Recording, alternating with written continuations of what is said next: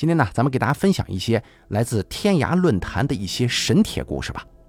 第一个故事的楼主名字叫瑞驰那条河，本节目由大凯为您播讲。笔者是这么说的：我父辈姊妹兄弟六个，从奶奶九七年去世之后，三年走一个，至今这个谜局都无法解开。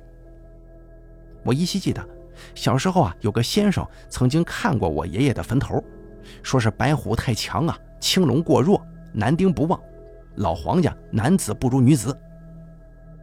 爷爷死的时候啊，正是搞什么集体大队那会儿，那个时候奶奶才四十岁，最小的孩子我小姑妈才一岁多，还在吃奶呢。一个四十多岁的妇女带着大小六个孩子，可想而知啊，奶奶当时该有多么的无助。那个时候的穷人不太讲究风水，只是找个先生勉强看看，埋了不出事就行了。当时奶奶找的这个先生啊，叫傅瞎子，在我们那一边很出名，祖辈都是看风水出身的。爷爷的坟头就选在那个时候他们农村设的屋后，远远的看过去，左边的山一个比一个低，叫九里岗，意思是数下去一共九个山头，走路的话一共九里地。右边叫何家篓子，一个山比一个山高。先生说。这个坟呢，埋了之后，女子气数好，将来都会富甲一方，但儿子呢就差很多，或者说是一个不如一个。但是按照你们大队目前指定的埋坟地点来看的话，这里算是最好的了。等以后孩子大了，再另起坟头吧。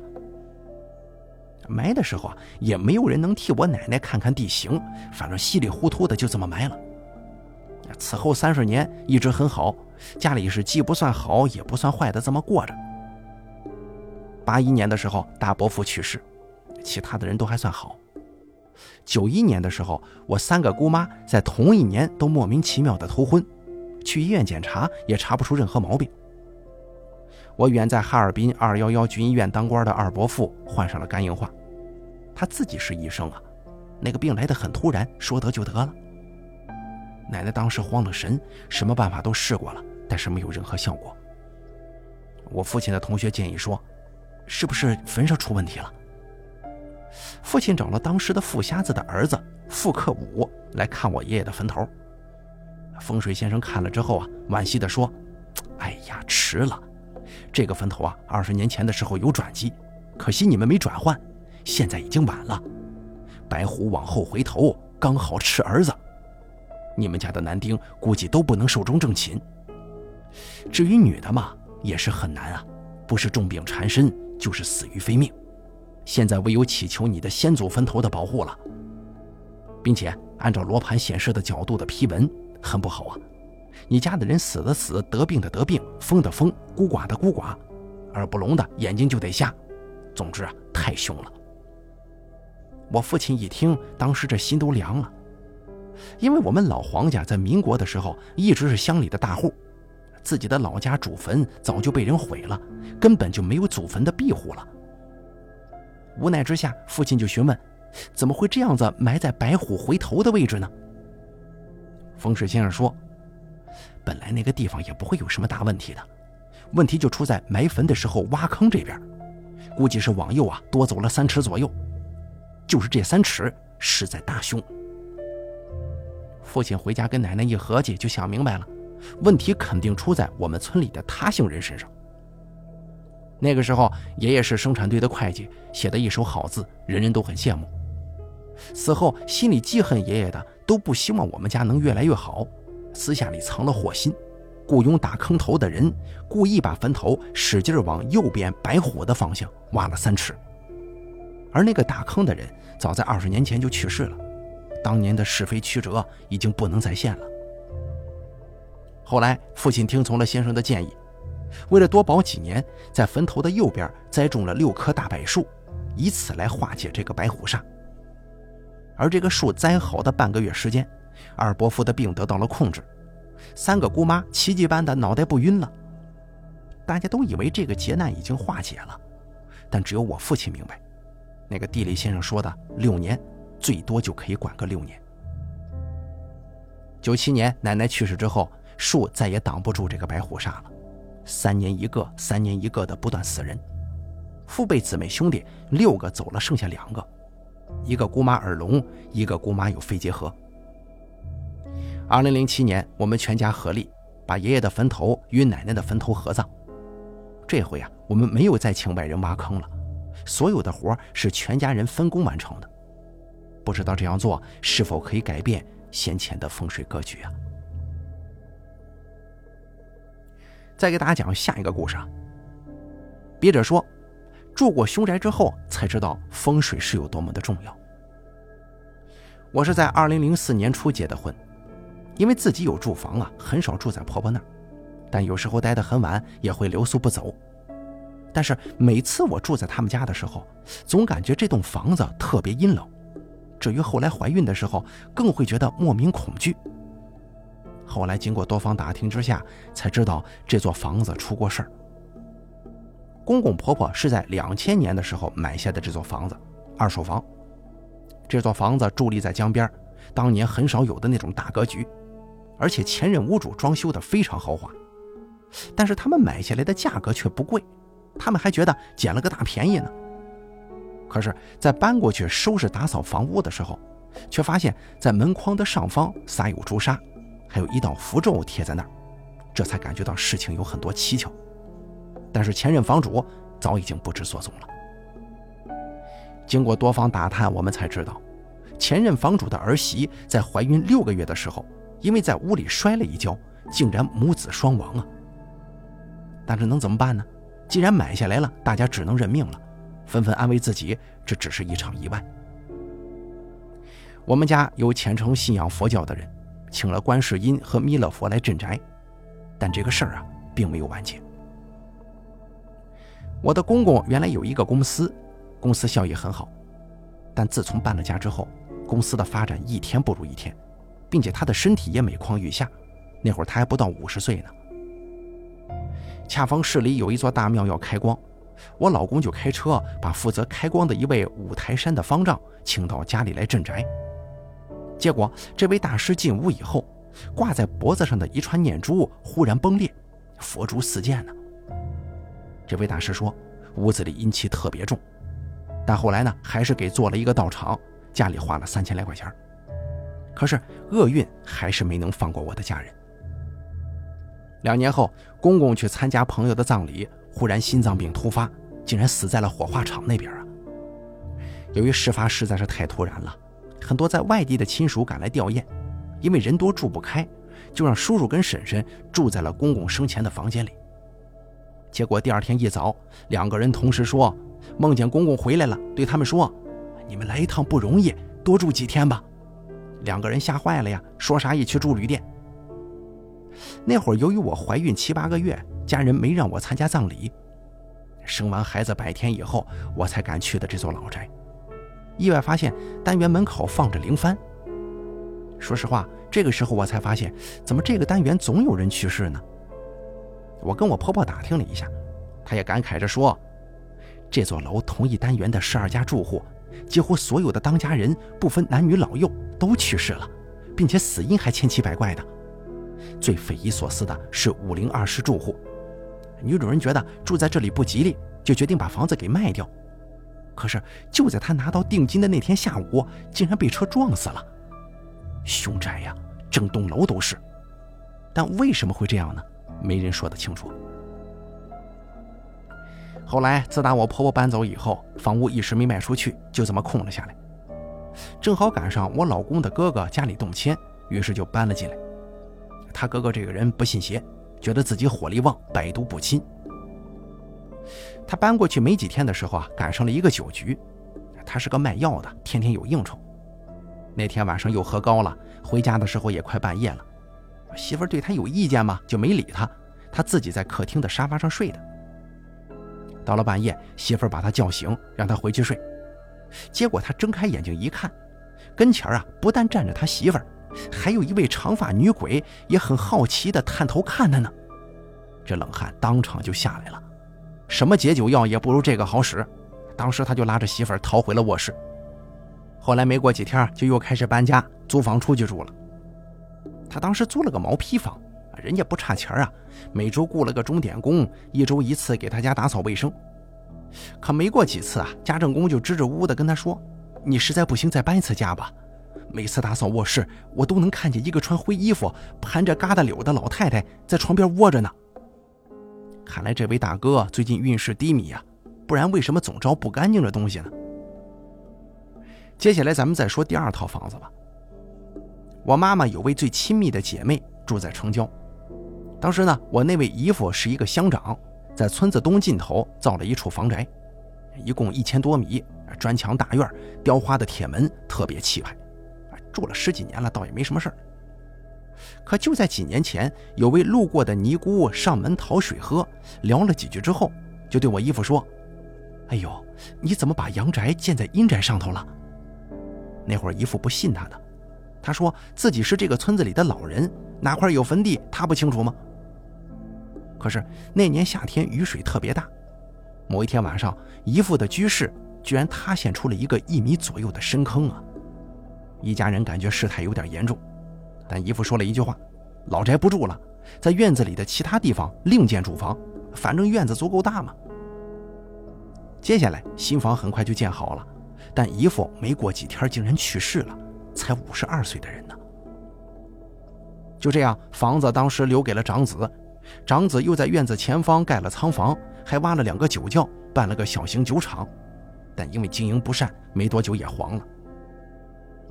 这位大哥呀有个嗜好，就是特爱吃肉，什么牛、马、羊、狗，通通不放过，而且还得现杀现吃。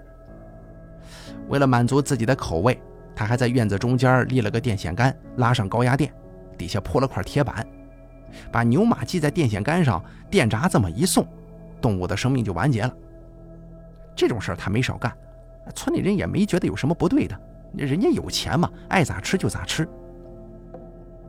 这位大哥在村里住了几年之后就进城了，临走之前把这个房宅便宜卖给了自己的弟弟，肥水不流外人田嘛。而他这个弟弟啊，跟这个专横霸道的兄长不同，文文弱弱，就跟个女孩似的。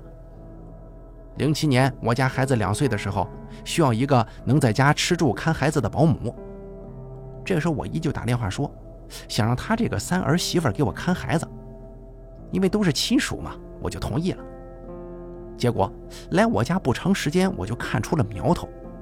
这位三嫂啊，总是背地里给人发短信，半夜还聊天啊，估计是有外遇了。婆婆把她送来我家，这是打算让她与情人隔绝呀。但这种事儿，我们可没权利阻止。两个月后，估计这位嫂子不能接受这种异地煎熬，坚决要回家，我们也同意了。可是他刚回家没几天，我们就收到了一个消息：我那位文弱的三哥竟然在半夜把他媳妇儿跟儿子全都砍死了，而且还把头给割了下来。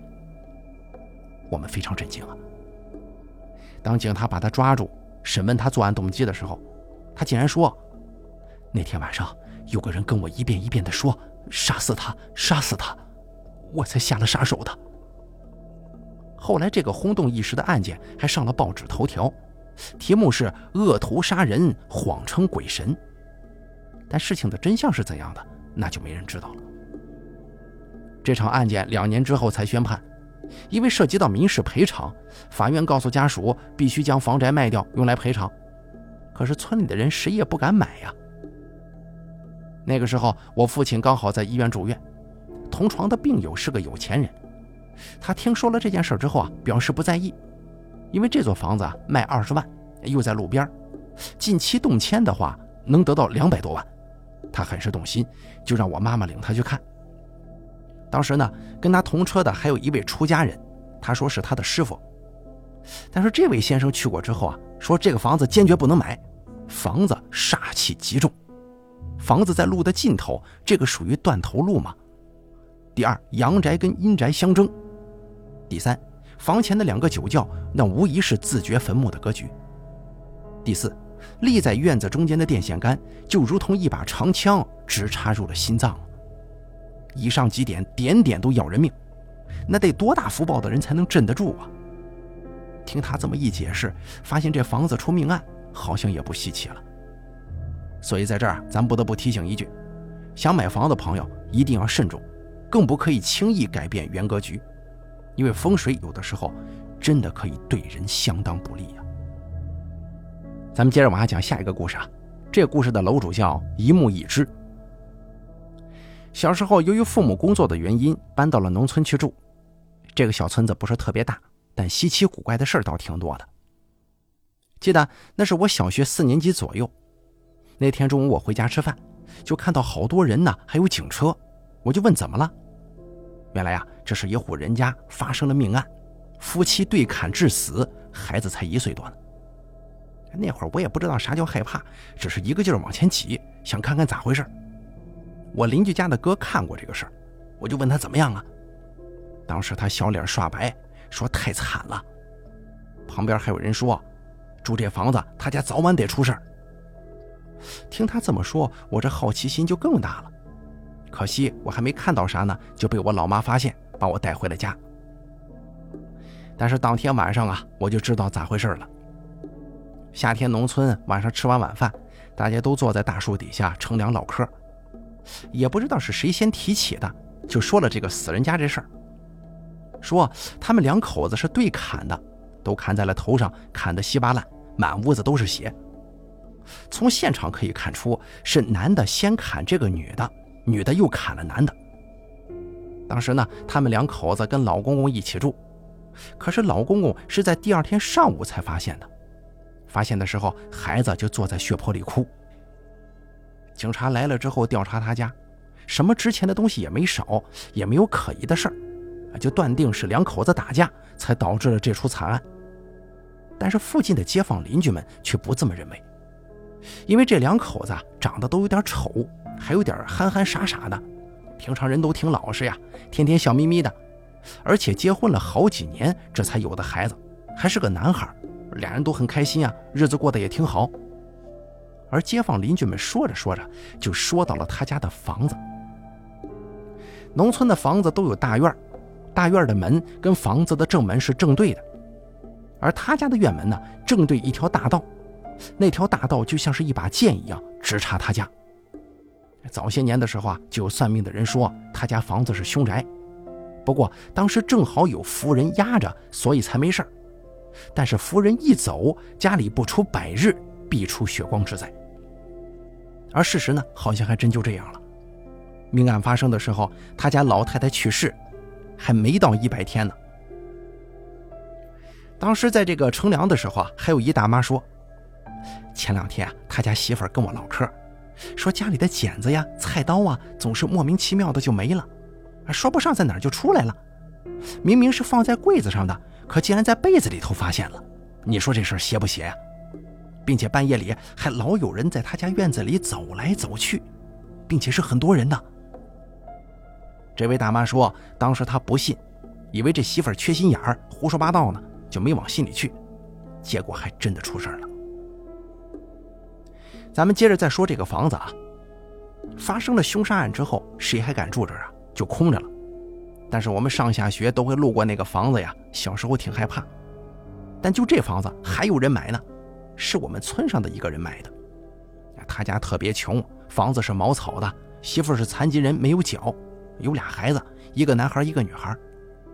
听说他们是花了六百块钱把这房子就买到手了。他家这男孩还跟我是同学呢，反正当时我就特佩服他，这得多大胆啊，能住那房子。结果。买了之后住了不到半年就出事了。那天我正在上课，马上要放学了，一老师走进来对我那个同学说：“你呀，先回家吧，你家出事了。”我这同学一听，立马就背着书包跑了。这个时候我们也放学了呀，凡是跟他一道的同学啊，就都跟着他往他家跑。到他家一看，现场好多人呢，我想完了，又有死人了。结果还真是。他妈妈上吊死在家里头了。当时好多人都说，住这房子不吉利呀，又走一个。更离谱的是，这个事儿没到一年，我这同学他爸爸在他妈妈坟头上喝农药自杀了。这栋房子前前后后总共死了四口人，还都是横死。但后来呢，我这同学在那房子里住了很多年，前两年我都听说他娶了媳妇了。就是媳妇儿住了不到一个月，得了场大病，病的时候啊，净说一些吓人的话。后来让一个身上有仙儿的人给治好了，但他们家呀也就搬离那个房子了。行了，咱们本期这个奇闻奇事啊就给大家说到这儿了，感谢您的收听，咱们下期节目不见不散。